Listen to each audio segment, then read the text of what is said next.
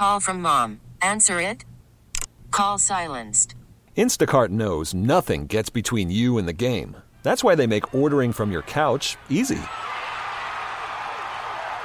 Stock up today and get all your groceries for the week delivered in as fast as 30 minutes without missing a minute of the game. You have 47 new voicemails.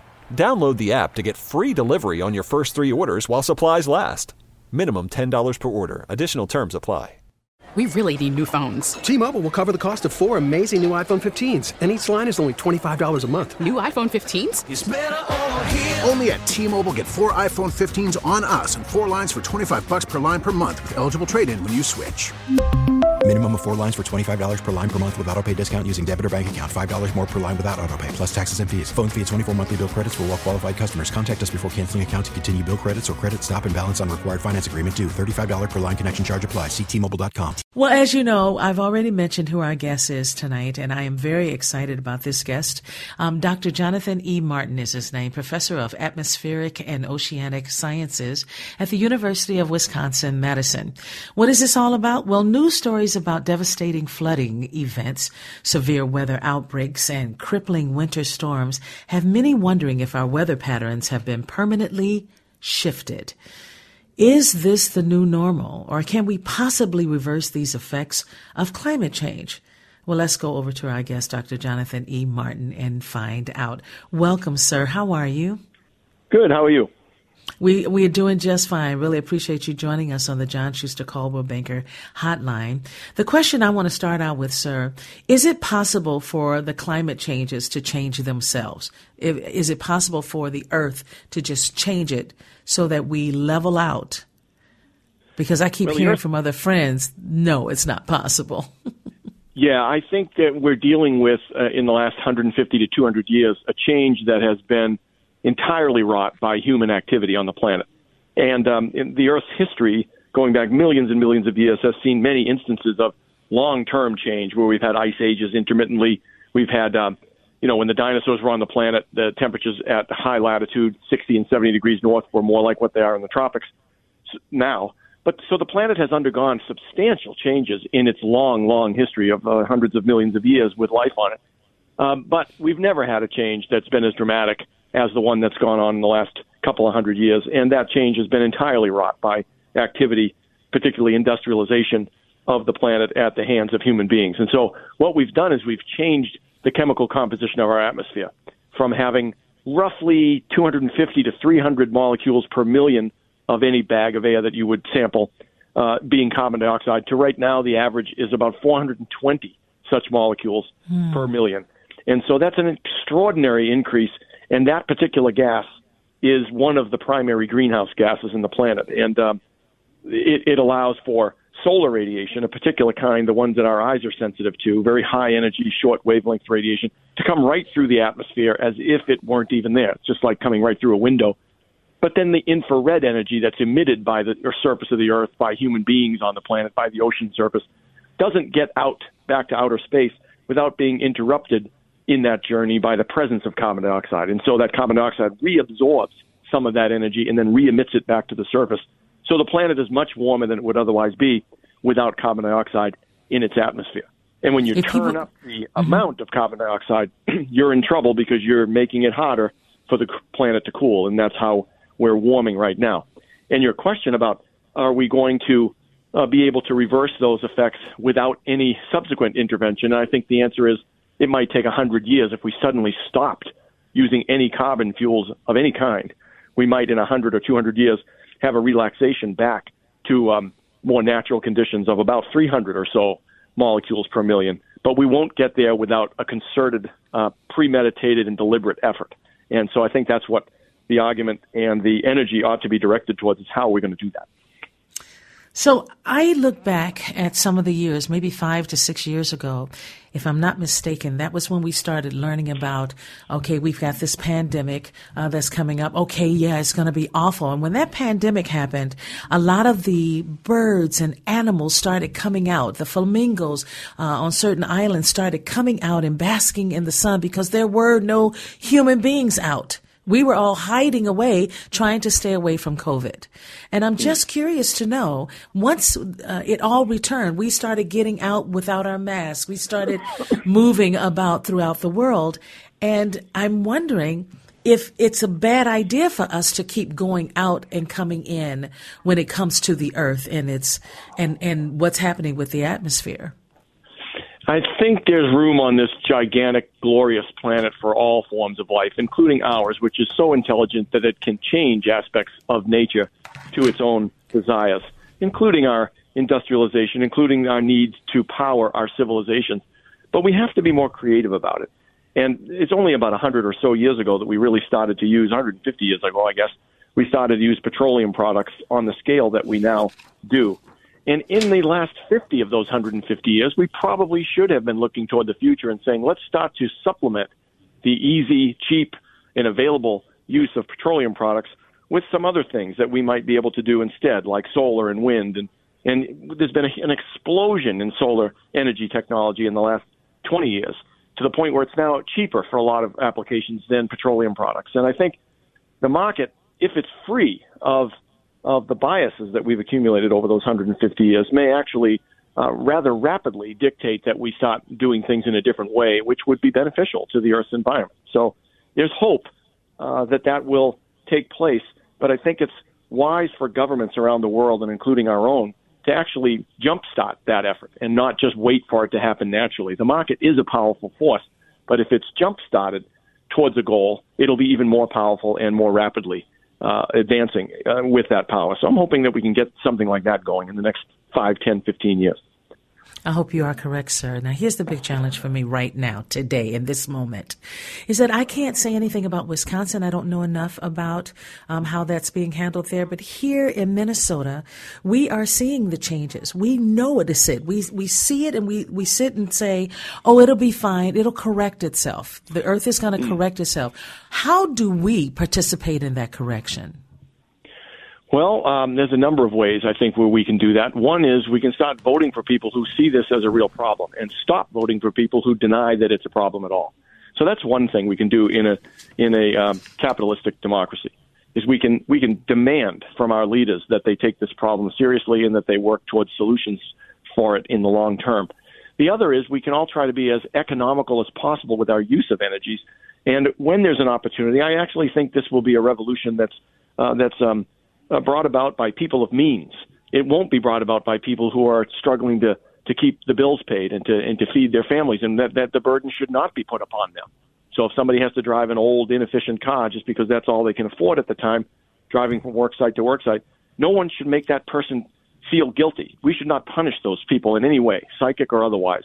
But it should be people who have the means to make better choices and uh, make uh, choices of maybe putting solar panels on their own house, maybe buying a car that has got some electrical uh, fuel as an aspect of it, a hybrid or something like that. Just cutting away a little bit at a time on some of the use of these of these uh, fossil fuels will be a really big step in the right direction. But it, it's going to take a consciousness raising that people have to stop arguing that this isn't a problem and then start to think constructively about the, the number of possible ways that we might solve it. I, as I said earlier, I, I really think that way too much energy is is uh, poorly wasted on thinking about or arguing about whether or not there actually is a global warming going on. There is. There's no question about that.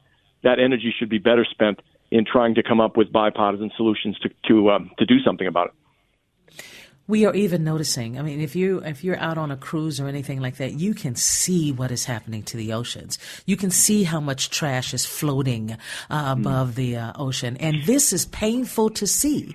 Yet people will go right back into that cruise ship and sit down and have a nice piece of cake or breakfast and and laugh and have a great time and dance in the rooms, and no one seems to to really pay attention to it. It's like, oh, that's sad. And then you move on. It has to be mm. something more that we all have to agree to understand and accept.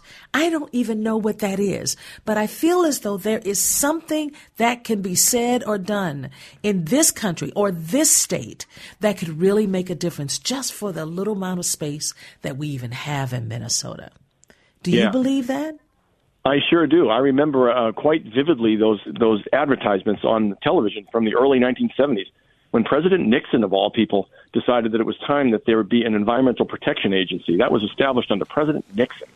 And remember those commercials where they'd have the Native American on horseback coming mm-hmm. to the mm-hmm. edge of a highway and there was all this trash and the tear would come down his eye. There was a building consciousness in the early 70s about, well, we can do something about this.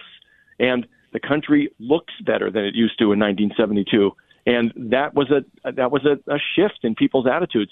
And I think similar kinds of things can be done on some of these other high profile problems like the one you bring up. It's very important that people realize this planet is a giving planet. We we are not in any danger of of uh, running out of resources if we manage them carefully and if we have respect for them. And I think there's sometimes where all of us are a little short sighted and get caught up in what it is we need to get done this week, this year, or or this next few years, and we stop thinking about that as a as a as a real um, you know value that the the limited nature and the uh, precarious nature of natural resources on the planet. But we're smart enough to manage them better, and that's what we need to do. Well, one thing I do know is that we are all seeing it happen, yet there doesn't seem to be action. And leadership is everything, sir, as you and mm-hmm. I both know. Leadership is yeah. everything. And, and all of a sudden, leadership changes and everything changes. We're not getting a dang thing done. Then we have to wait mm-hmm. another four years and then things will start getting done. And then all of a sudden yeah. it won't. There's no way we can succeed if we're constantly changing our minds. I Where do we start? it's a real problem. I think problem. that is a problem. I really do think that's a problem. I think the young generation, the people younger than than me, are confronted with uh, a situation that none of my generation or prior generations have ever had to work with, which is trying to get, you know, global uh, neighbors to work together. We've never had to do that before. That's the only way we're going to solve this problem of, of the climate and try and protect the environment of the earth that will protect, in turn, our civilization, which we're all used to. And that's what's at risk. The planet will survive. Will our civilization survive is the question. Uh, the planet's got plenty up its sleeve, but it's uh, human civilization is on a on the tip of a needle at all times in terms of uh, the benevolence of the environment. But how can we get this to actually happen? I, I I really do believe it's a it's a consciousness raising that has to be done, and so there'll be people who will scream and yell that when young people in, in grade schools and in high schools are being told about the environment and how precarious the situation is, they're being indoctrinated, they're being bamboozled. And we need to get rid of those people from the public sphere because they're wrong. And we that will be the way that we can maybe make some progress in terms of turning people's attitudes towards a more conservative, ironically, approach about the environment. My goodness, I don't know how that can be done, especially quickly, because this is something that needs to be done quickly. We've been saying this. You remember when Al Gore uh, made his statement in 2000 or 2001? And he came forward and said, look, it's all about to change. We have 20 years to change it. Next thing I hear, you know, eight years later, oh, we have 35 years left. We got to, yeah. you know, get a hold of this. So those numbers keep changing. You keep changing the minds of Americans. After a while, we're just going to go blank. Yeah. Now, some of that is a function of increasing knowledge, which is always uh, running a pace with with uh, you know the passage of the calendar. We're learning more, and so we we can refine what we know and what we expect and what might be a reasonable prediction. So some of that's just natural the way science works. You get a little bit better and better at understanding the nature of the problem. But we're pretty much at the end of the line on that. I don't think we're we're really going to be able to say 20 years from now that oh hey we just found a new reason to say we've got 50 more years. Those days are over, and so we need to make serious progress on this problem. But I'll say that the president has has enacted a gigantic bill a year and a half ago now on on the uh, Reconstruction Act, and a lot of that has to do with with um, carbon um, fuel Emissions. rebates mm-hmm. and stuff like that. So mm-hmm. there's progress being made there, and it's just if we can get everybody on board to say, okay, let's let's try and do this step by step, try something, assess whether it's worked, and then move on to the next attempt. We can do this in a systematic fashion, but we can't do it if we've got unreasonable skepticism about the nature of the problem. And I'm afraid that's what the the alternative in our political uh, sphere in the country right now offers. They offer an unreasonable alternative, which is there is no climate crisis. There's nothing to worry about. Keep moving on. Nothing to see here. They're wrong about that, and that's objectively they are so wrong. And we yeah. see it every day. If our eyes are open, we see what's happening, whether it's the tornadoes, the flooding, we could go down the whole list that is happening every day. Well, you How can Miami they say and- nothing? Yeah, go ahead, sir. When the tide comes in, downtown Miami floods. That's not because uh, somebody's making up some sort of story that makes the downtown part of Miami flood every day when the tide comes in. It's because the water level's higher, because the climate's changed and the ocean levels are higher. And so, you know, uh, Senator Rubio down there once said, you can't make laws that'll change the weather. That's about the most ignorant thing anyone in an elected office could possibly have said with reference to this problem, because that's not what people are trying to do. They're probably they're trying instead to limit the damage that some of the some of the stuff we've already wrought has brought to places like Miami, like many of the small islands in the South Pacific, et cetera. Sir, this is my final question for you, and thank you so much for joining us tonight.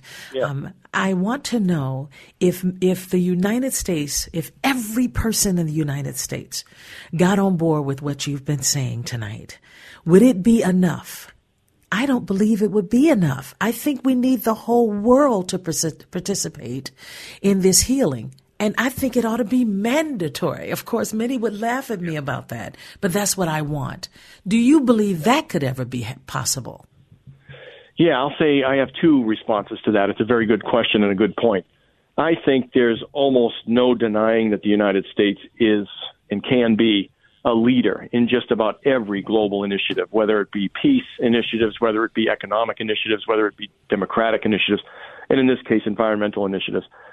The United States can't be the only player, but the United States has the ability to rally other smaller players and sometimes other bigger players.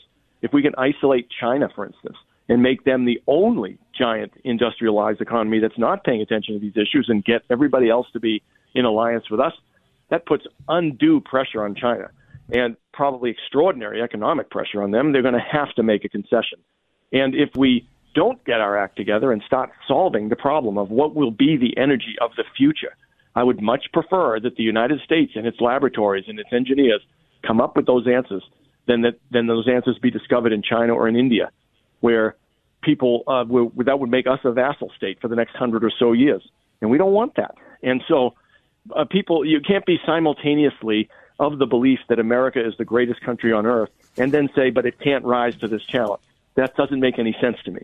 So I do believe America is the greatest country on earth, and I do believe that it can rise to this challenge.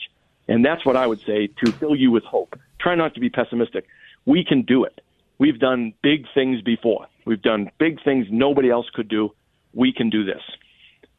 I know we can do it. What's painful is that others may not do it in front of us. They will do something completely wrong.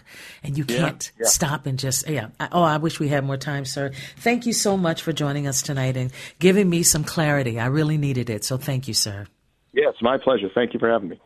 All right. That was Dr. Jonathan E. Martin, professor of atmospheric and oceanic sciences at the University of Wisconsin, Madison. We really need new phones. T-Mobile will cover the cost of four amazing new iPhone 15s, and each line is only $25 a month. New iPhone 15s? Only at T-Mobile get four iPhone 15s on us and four lines for 25 bucks per line per month with eligible trade-in when you switch. Minimum of four lines for $25 per line per month with auto pay discount using debit or bank account. $5 more per line without auto pay, plus taxes and fees. Phone fee at 24 monthly bill credits for well qualified customers. Contact us before canceling account to continue bill credits or credit stop and balance on required finance agreement due. $35 per line connection charge applies. Ctmobile.com. Hey, Rob Bradford here. I have set out on a mission with my good friends at FanDuel to prove what I have known for some time baseball isn't boring.